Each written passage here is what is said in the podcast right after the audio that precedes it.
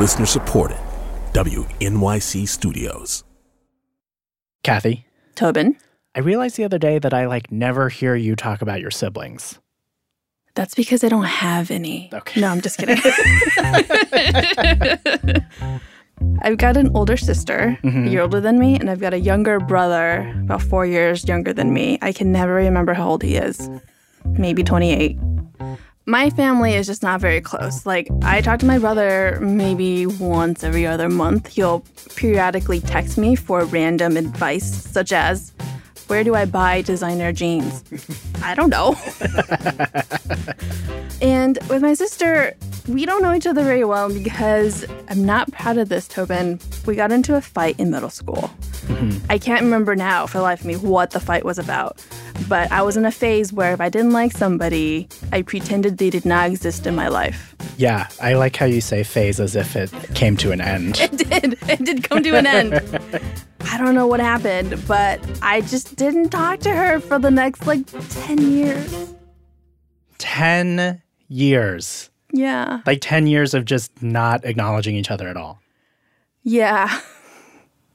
I am working on it. Mm-hmm. When it's family dinner time, we talk. Yeah. I ask her about her dog, who I love. I really love the dog. But, you know, to be fair, I feel like my parents should have put an end to it, but they did not. Okay, blame it on the parents.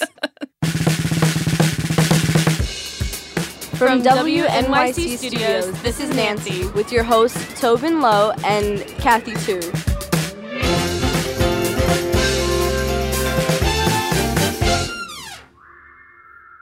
I can't believe you didn't speak to your sister for 10 years. That's such a long time. I know, I know. But, like, we're still sisters and we're always going to be sisters. And it's like in that kind of relationship, you just grow apart and you come back together and it, it just evolves. Hmm. So, perfect example, we had the story come in from radio producer Abby Holtzman. Ready? I feel like doing this while driving is kind of dangerous. No, it's fine. This is Abby and her brother Josh. When they were teenagers, they just did not get along. Why were you so grumpy all, um, all those years back? I was going through my own stuff, trying to figure out who I was, feeling like I didn't fit in, I wasn't feminine enough, and just like having that be part of the things that made me feel isolated. Um, but yeah, I think I also felt that you got a lot more attention, and that our parents just like were way more interested in you and everything you did, and Yeah, I remember I, I had I had a lot of social trouble back then, and uh, and you know, uh, despite all those troubles, you know, I, I I thought I was also getting too much attention. I didn't really see that anything was up with me until a little later, but uh, so what would you say is up with you? I think I've always just had a little trouble socially with that, uh, you know, connecting. Um, And what did you think I was like? you, you always just seemed almost always angry or annoyed at something. Um, most of the time it was me, though. I think uh, part. I think that was partially justified, although there, there were some point, some times where I was just wasn't doing anything, and he just kind of took out a lot of stuff on me. So eventually, Abby goes away to college and comes out as queer, starts wearing suit jackets, flannel shirts, that kind of stuff. A couple years later, Josh actually comes out too, but they still don't think they have that much in common until a few Thanksgivings ago, I was really excited to show up at my family's Thanksgiving gathering. And so I put on this outfit, my favorite outfit at the time. It was like this suit jacket, this pinstripe suit, and these like cool pants and these green shoes. And I show up and there were like 35 relatives sitting there. And I go to hug my brother, and he's also wearing like a suit jacket. And my mom, in front of everyone, she's like, You're my androgynous twins, or something like that, right? Yeah, it's like, here they are, my androgynous twins. And I was like, oh my God.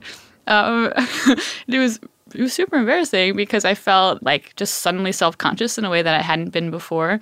But I don't know, I kind of started liking it. Like I liked being able to to be androgynous and like break those rules.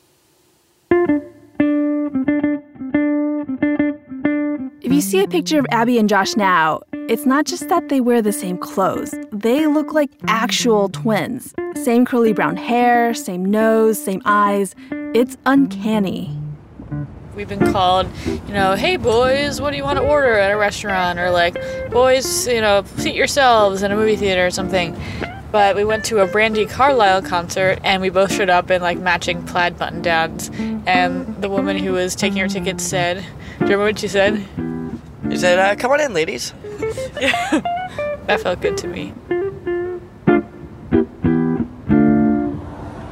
I think looking alike made us feel closer and do more things together. And so I don't think that it was ever a proxy for closeness, but I do think it was the beginning of a much longer journey. Now we're both able to kind of laugh at each other for who we were, and and, and able to move on. You know. Do you remember when we started talking about ourselves as a superhero team? Yeah, I think I think that was me because because like the androgynous twins sounded sort of so- like like you, like you remember like the old types of shows like like like the Wonder Twins. Do you remember when you, we started going up to each other and doing a fist bump? Remember what we would say? Androgynous twins unite!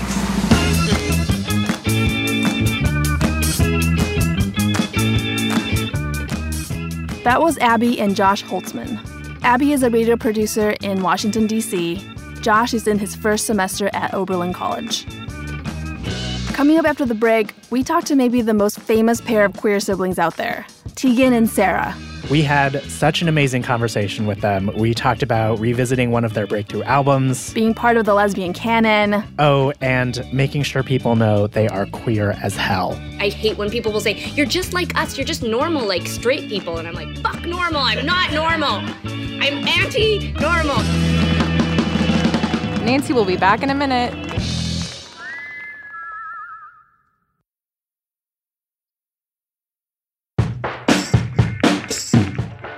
And we're back. We are back with such an exciting interview. Yeah, we got to talk to queer superstars, Tegan and Sara. Mother fudging Tegan and Sara. All I wanna get is a little bit closer. All I wanna know is can you come a little closer? Honestly, where do we even start with Tegan and Sara? I mean, they're twin sisters from Canada who have their own indie pop band. And for close to 20 years, they've been some of the most visibly queer musicians out there.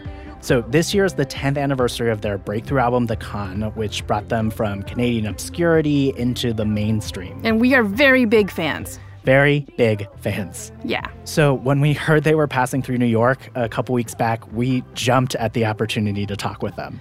We met them in their dressing room backstage, which was really more of a trailer in the parking lot of Citi Field. Mm-hmm. and because our producer Matt made us turn off the AC to get quote unquote better sound, it quickly became a very hot trailer.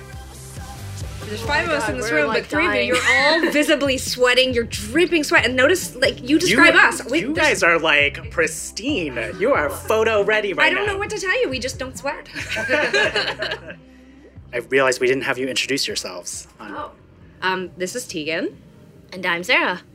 Can we talk about the con a little bit? Yeah. So you guys are coming up on the 10 year anniversary. I'm wondering what has changed for you in the 10 years since that album. Eh, nothing. you know, it's one of those things where I mean, from just just from a professional standpoint, it's an interesting record to reflect on because for me, it was a tremendously depressing time, and I think not uncommon to probably most folks in their late twenties, where. Um, I always like to sum it up as saying like just death and taxes, you know, like all of a sudden we were starting to have a foothold in our career, but that was incredibly stressful in terms of financial and sort of monetary expectations and responsibilities. And I think a lot of that made it into the the sort of like general feelings of of of I don't know sadness, melancholy that sort of permeates that record. So. Um, how has that changed? I mean, I don't know that it's necessarily changed, but in the 10 years, I think we certainly have developed like coping strategies. Have your fans changed? It's a good question. They're older. Yeah. no, I mean, I think you know this is our this record that we're touring right now is our eighth record, and this is our nineteenth year being like an official signed band. I think our audience, a lot of those core people, I think, are still with us, even if they aren't able to see a million shows or they're not following us as religiously online because they grew up and have families and lives and stuff. But i do think that a lot of the core people are there and i see them and i feel their essence still in in in the audience. I'm wondering, like, for the two of you, I think part of the intimacy part of your fans claiming you so hard is like you are in this lesbian canon of like you know, stuff that is part of like the rite of passage. Yeah, is that is that weird to be part? You're up there with the L word. Proudly. Proudly. I wonder what that feels like now, especially as like you're talking about people demand more of like, tell me about your life. Let me like see all the Instagrams and the tweets, and it just gets like really intense. I mean, I'll be honest. In 20 years, we we go through phases. Like I think in the beginning, that sort of possessiveness or that sort of what often felt like actually being sort of like marginalized or sort of like put in this gay box or whatever it was actually was something we resisted. And i think that was less about not wanting to connect with our queer fans or a lack of pride or something about being queer. I think it was more about oh no we don't want to be just another band that couldn't break into the mainstream. But as our audience has diversified but like in in fact i find that with that increased visual visibility and you know being able to go on TV or radio or whatever in ways that we weren't able to um, 10 years ago now I feel like I want to play with my persona in a different way and I want to talk about being queer all the time. Because I think when we were like in the underground I was like yeah yeah yeah we're queer. God who cares? We're in the underground. Like what gives a shit? You know? Whereas now that when we're in the mainstream I don't want to assimilate and I don't want to. See, I hate when people will say, "You're just like us. You're just normal, like straight people," and I'm like, "Fuck normal. I'm not normal.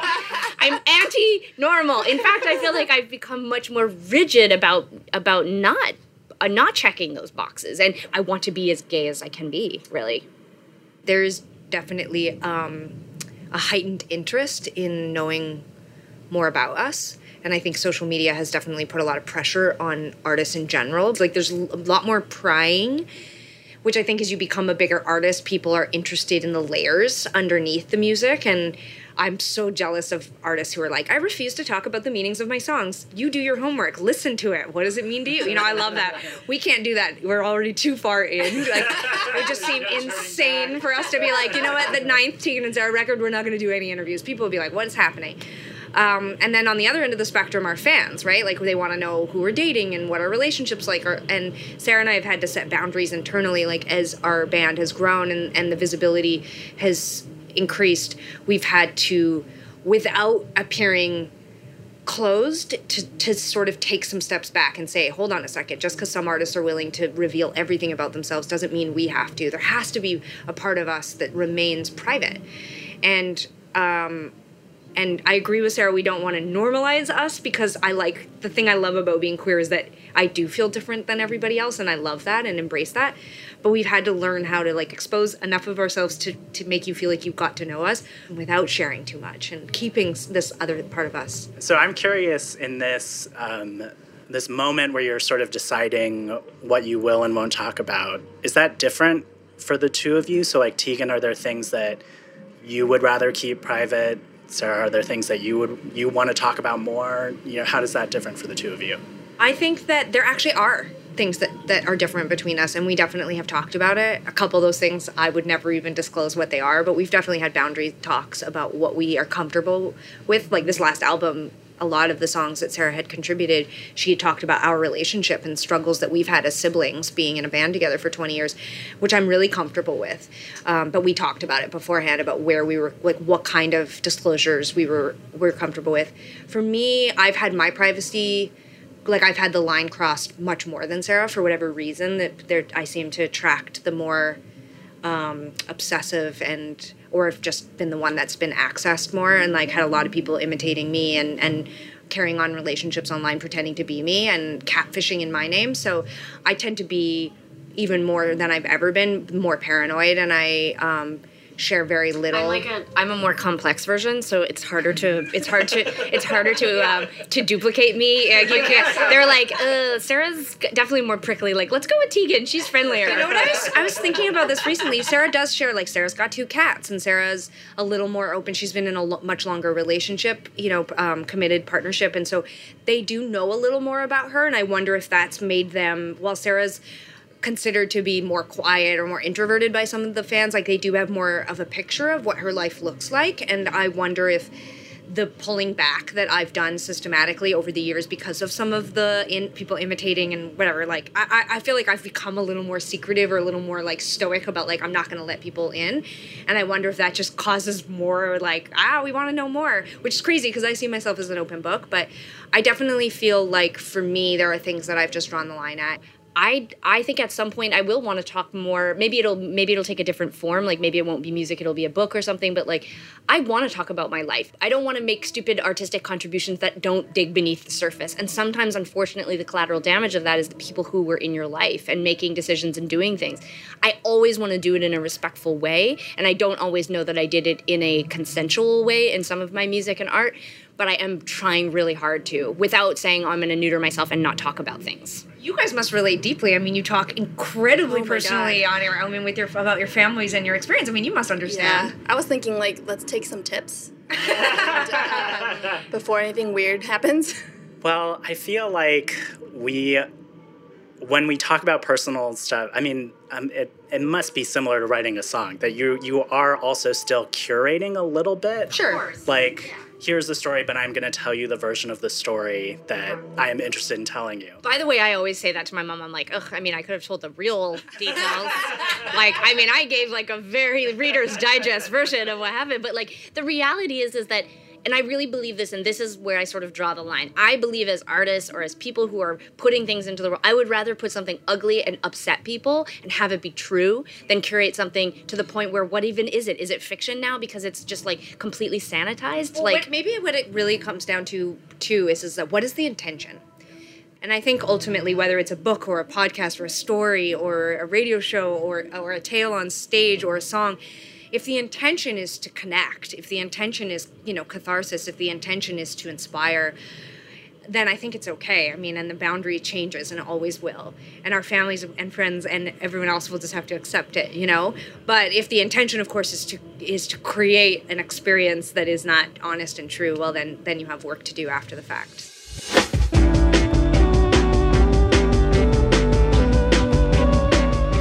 Tegan and Sara are sisters, musicians, and queer icons. We'll post some very sweaty pictures of the four of us backstage on all our social media channels. I would say that we are glistening. Okay, sure, sure. You can find us at Nancy Podcast on Facebook, Twitter, and Instagram, all the places. And now it is credits time. Our producer, Matt Collette, sound designer, Jeremy Bloom, intern, Elizabeth D, editor, Jenny Lawton, executive producer. Paula Szuchman. I'm Kathy Tu, I'm Tobin Low. and Nancy is a production of WNYC Studios.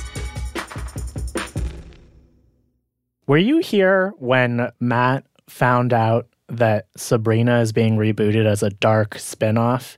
You And mean, he- did I hear Matt make a noise I've never heard him make before? It was as if all of the air got sucked out of the office. Yeah. It was the gay gasp heard round the world.